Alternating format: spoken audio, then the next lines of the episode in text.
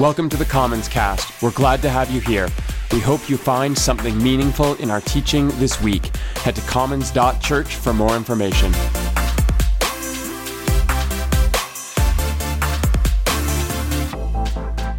What do we mean by glory? And what do we mean when we say that creation glorifies God? What are we even talking about when we call the back half of John the book of glory? Well, Bobby went straight to the source on this one. She pulled out a quote from Catholic theologian Hans Urs von Balthasar, one of the more important theologians of the 20th century, and certainly, in my opinion, I would say the theologian with the best name. I mean, there is no way that guy's parents did not have big plans in mind for him when they named him Hans Urs von Balthasar. Come on. Balthasar actually wrote a seven volume series all on the glory of the Lord, which he called Theological Aesthetics. And that's important because, as Bobby pointed out, von Balthasar saw God's glory expressed in goodness and kindness and ultimately beauty. In fact, von Balthasar used the passage that we're going to look at today as the keystone for all of his writings.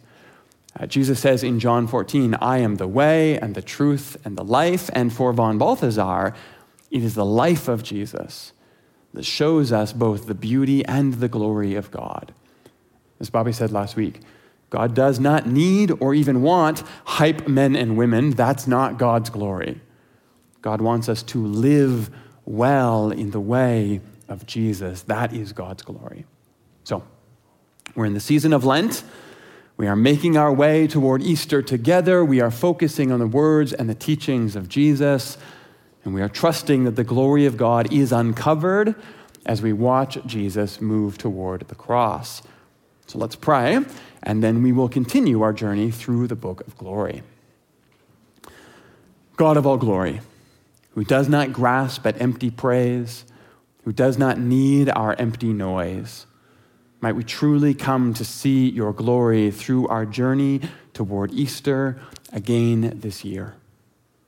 Glory expressed, not in religious ecstasy or loud song, not even in our piety or observance, but only in the beauty of the way that you have laid before us.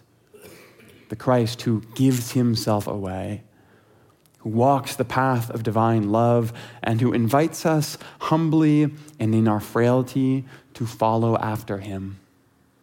Knowing that God's glory is not about our ability to walk that path, but simply in the fact that a way has been made available to us, that goodness exists in this world, and that kindness is real, and that beauty will heal the world. May our journey toward resurrection implicate us in all of these convictions, and may our lives then bring glory to you. In the strong name of the risen Christ, we pray. Amen. Today, we move into John 14, and we're going to find ourselves grappling with one of Jesus' most iconic phrases I am the way and the truth and the life. No one comes to the Father except through me. And I'll acknowledge right from the top here that if you have been around church for a long time, it's possible there have been times this passage has been used in unhelpful ways. We will get to all of that today. But I will also say from the get go that for my money, when understood properly, I think this is one of the most beautiful invitations that Christ offers us anywhere in the Gospels, and I love this passage. But today, we're going to need to talk about discouragement and resting places, definite articles, and divine titles. But let's start by reading our passage for the morning. We're starting in John 14, verse 1, and this is what we read Do not let your hearts be troubled. You believe in God, believe also in me. My Father's house has many rooms. If that were not so, would I have told you that I'm going there to prepare a place for you? And if I go and prepare a place for you, then I will come back and take you to be with me, that you also may be where I am. You know the way to the place I am going. But Thomas said to him, Lord, we don't know where you're going, so how can we know the way? But Jesus answered him, I am the way, and the truth, and the life. No one comes to the Father except through me. If you really know me, you will know my Father as well. And from now on, you do know him and have seen him. Now, this whole chapter is structured as a bit of a Q&A with JC.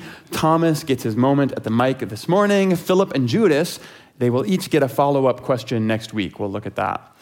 But before we get to the big question and Jesus' answer, we need to go back and look at how Jesus actually begins this section because it's important for our context. Do not let your hearts be troubled. That's how Jesus starts. And the reason for this is because he has just ended chapter 13 talking about how he's going to die. That's what Bobby led us through last Sunday. And so his friends are understandably confused and a little bit scared by what they're hearing. Now, remember, Jesus has kind of been hinting at this all throughout the Gospels, but you really start to get a sense here that things are imminent in a way that the disciples are maybe finally for the first time picking up on, and that has them a little bit freaked out. So Jesus basically says to them, Listen, you got to trust me on this one. I know you believe in God, now trust me too. And the word here is believe, but in Greek it's pisteuo. And while that is often translated believe in English, I really do think the way that I've paraphrased it here is better. Because pisteuo is not primarily about what you think to be true, it's about what, or actually, probably better, who you trust yourself to. Uh, faith in the New Testament is actually a relational term, not an ideological one. So you can actually believe whatever you want about God, but that is only tangentially related to whether you actually have faith in God the way the New Testament talks about it. Now, if you believe bad things about God, you're probably not going to trust yourself to that God very far.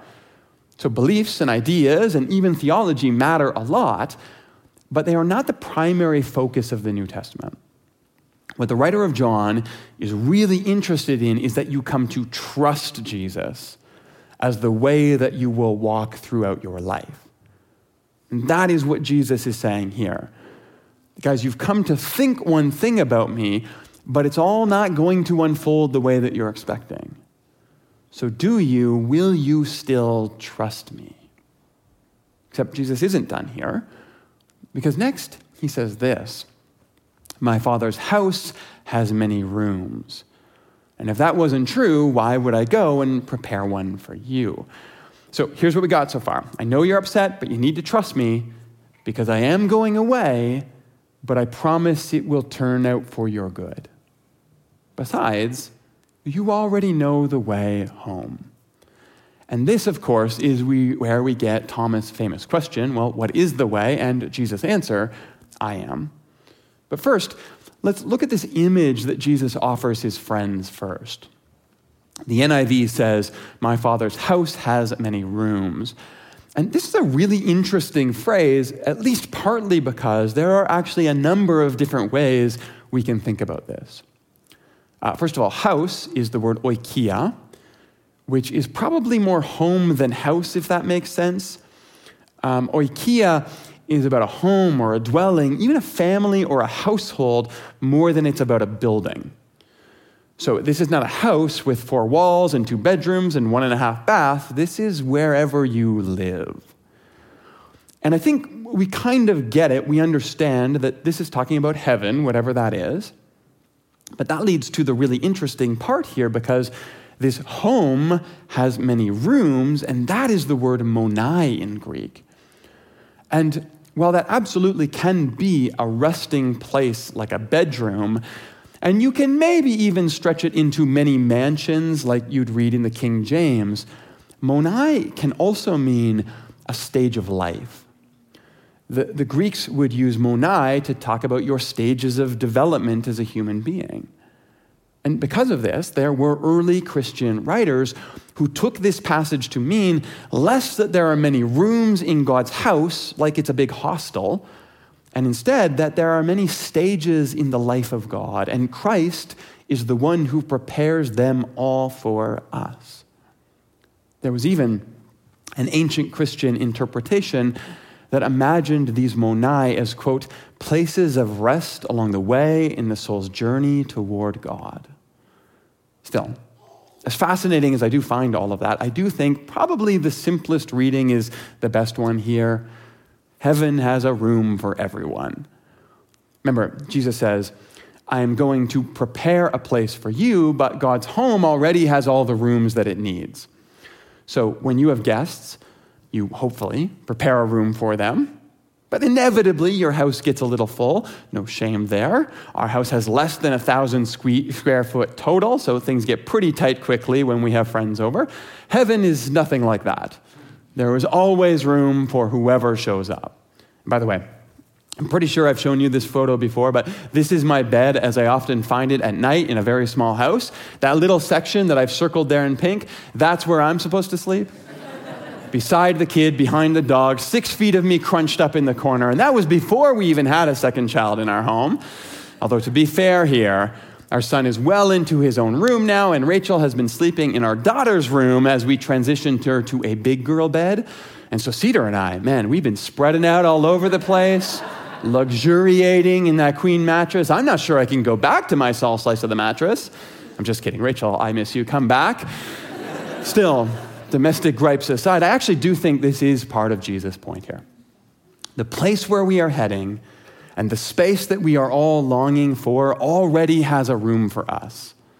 And Jesus is the host who prepares it to welcome us home. But of course, that does lead us into our question.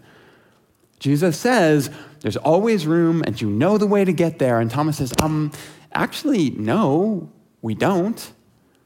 And this is where we get one of Jesus' most iconic phrases. In verse 6, he says, I am the way and the truth and the life. No one comes to the Father except through me.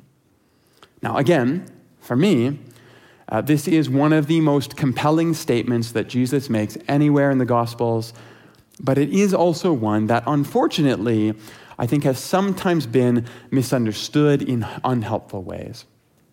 And what I mean by that is this right on the heels of Jesus talking about just how expansive the kingdom of God is, this verse will sometimes get used to try to clamp everything back down into a very tight, very exclusionary framework. So not only is there not room for everyone, there is no room for those who do not understand the God the way that we do. So let's talk about this. Because in context, I think this is strangely both more expansive and maybe also more exclusive than we sometimes imagine it to be. Let's talk about the flow of the passage here. Jesus says, I have to go away, but I will prepare for you. And besides, you already know the way to get there. Thomas replies, Well, actually, Jesus, we don't know where you're going and we have no idea about the way. And Jesus responds, The way is me. There is no other and there never has been. And that's a weird answer, right? But there are a couple problems here that make it hard for us to make sense of as a response to Thomas' question. First, we don't think like Jewish people. Second, we don't read like Greek people. So let's start with the reading. In English, we have a definite article, the, and we have an indefinite article, a. And in English, the definite article usually highlights a singular or a specific example, whereas the indefinite article points to one of many. So, the way, the truth, and the life means there is one way and one truth and one life as distinguished from all others. Easy enough to understand. Except other languages don't always work the same way. So, Latin, for example, does not even have a definite article. And this re- verse reads very differently in the Latin Vulgate that the church used for about a millennia. French, alternatively, has three definite articles, le, la, and le, depending on gender and number. And Greek, well, Greek, Greek has 24 different definite articles. Actually, more than that if you count the vocative, which is rarely used in Koine Greek, but does actually show up a few times in the New Testament. And so Greek speakers figure, well, look, we got all these definite articles we might as well use them everywhere. So, If you want to talk about the cute little dog by the stained glass window, in Greek you would say, the cute, the little, the dog, by the stained, the glass, the window. And what this means is that you can't just automatically read all the weight of the definite article the way we use it in English back into Greek. It can mean that, but it's just a completely different grammar and structure to with different rules. By the way, it actually works the other way in Greek as well. In the prologue of John, the same gospel, if you were to read that more literally, you would read, In the beginning was the Word, and the Word was with the God, and the Word was God? Is it a God? Is it the God? The second reference to God there does not have a definite article, and this is why some translations will actually render it the Word was with God and the Word was divine. Now, I happen to agree that it should read the Word was God, and that the weight of a definite article is there in the context of Greek, but it demonstrates that the presence or the absence of a definite article in Greek does not automatically convey specificity the way we assume it does in English. You have to do that work from the context.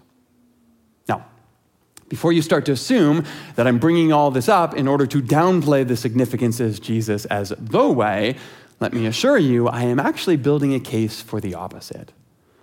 Because now we have to talk about how Jewish people, like the disciples, would have heard these words from Jesus. You see, when Jesus says, I am the way and the truth and the life, it all sounds very impressive to us in English. But for the disciples, through Jewish ears, it would have been far more dramatic. Way and truth and life.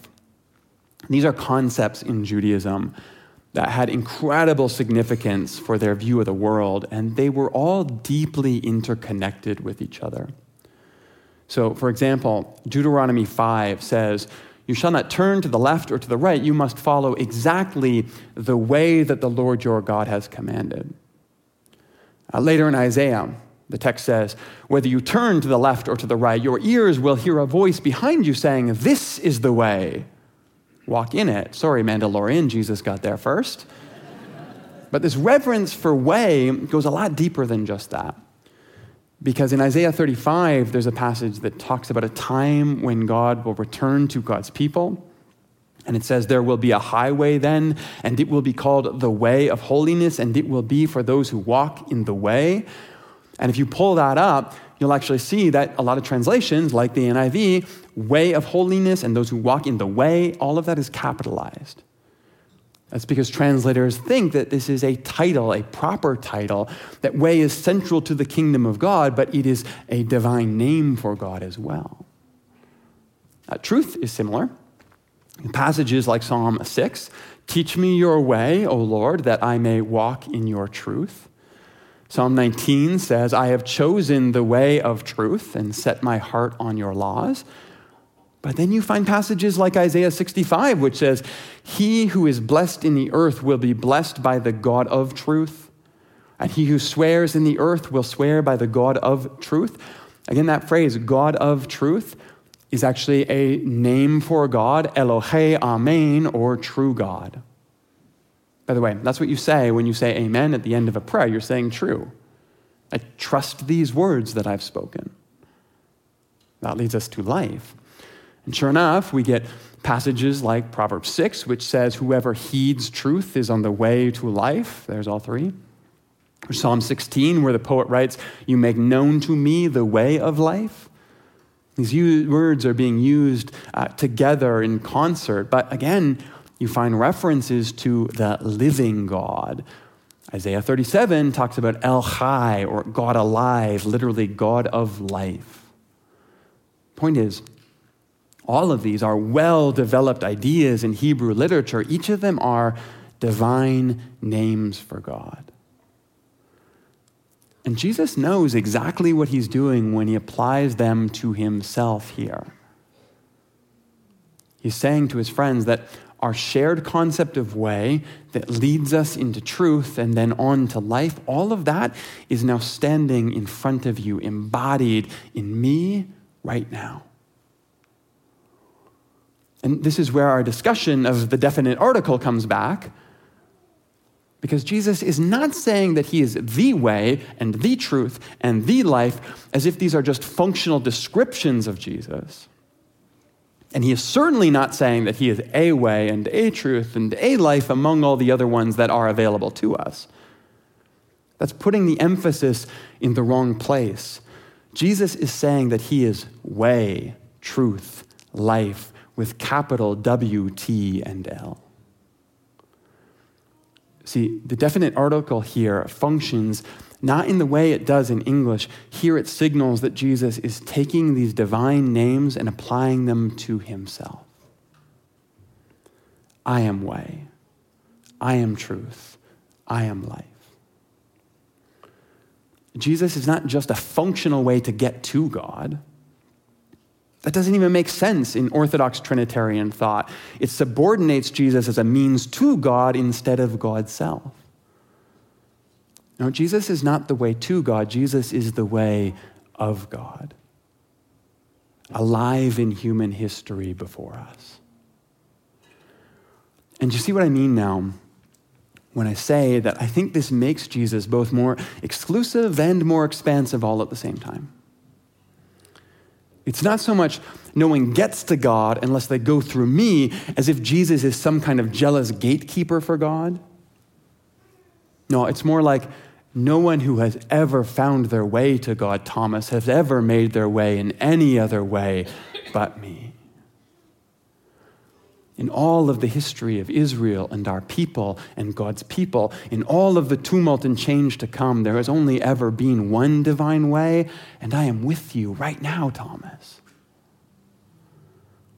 This is Jesus as the full revelation of God, Jesus as the radiance of God's glory and the exact representation of God's being, to quote Hebrews chapter 1. And that, for me, actually makes a lot more sense of Jesus' answer as a response to Thomas' question. Remember, the disciples are on the same journey that we're on right now. They are confused and anxious because Jesus has opened up about his impending death. They are facing their mortality just as we do in Lent. And so Jesus comforts them by saying, Don't worry, if I'm leaving, it's only to prepare for you. Everything that I do, even my death, it's about showing you, demonstrating to you the gracious heart of the God that is always for you. And Thomas hears this, but he's still worried and he responds, I don't know, Jesus. I mean, without you here telling us what to do and where to go, I'm not sure we're going to make it. How will we ever find our way back to God? And so, with kindness and with tenderness, Jesus turns to his friend and he says, Thomas, it's not a test.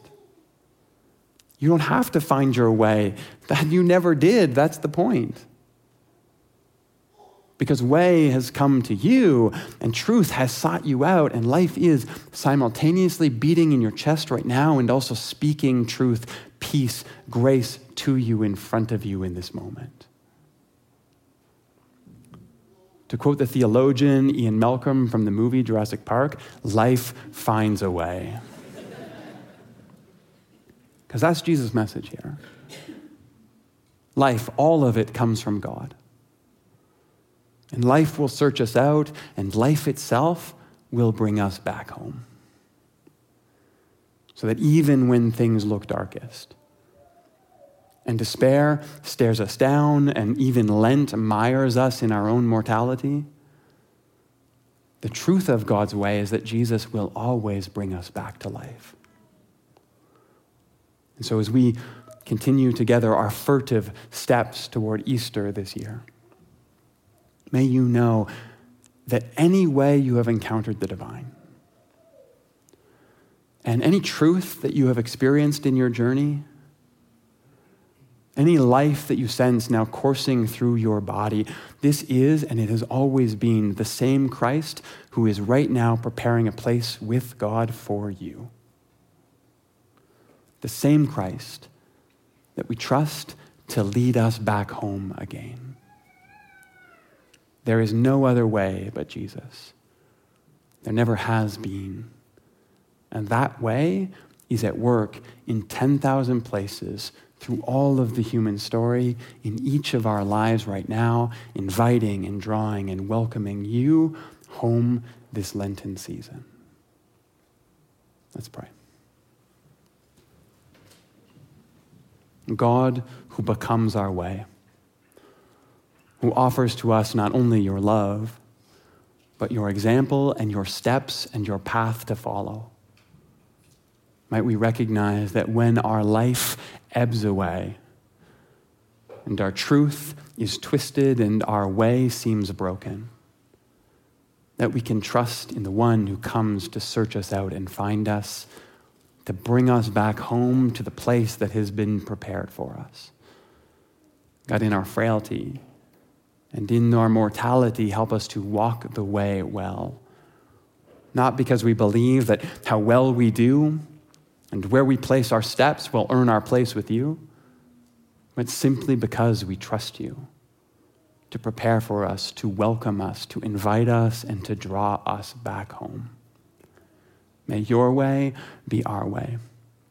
And as we walk this path to Easter and into new life and back out into your world with new possibility, may it all be done following the way of the Christ.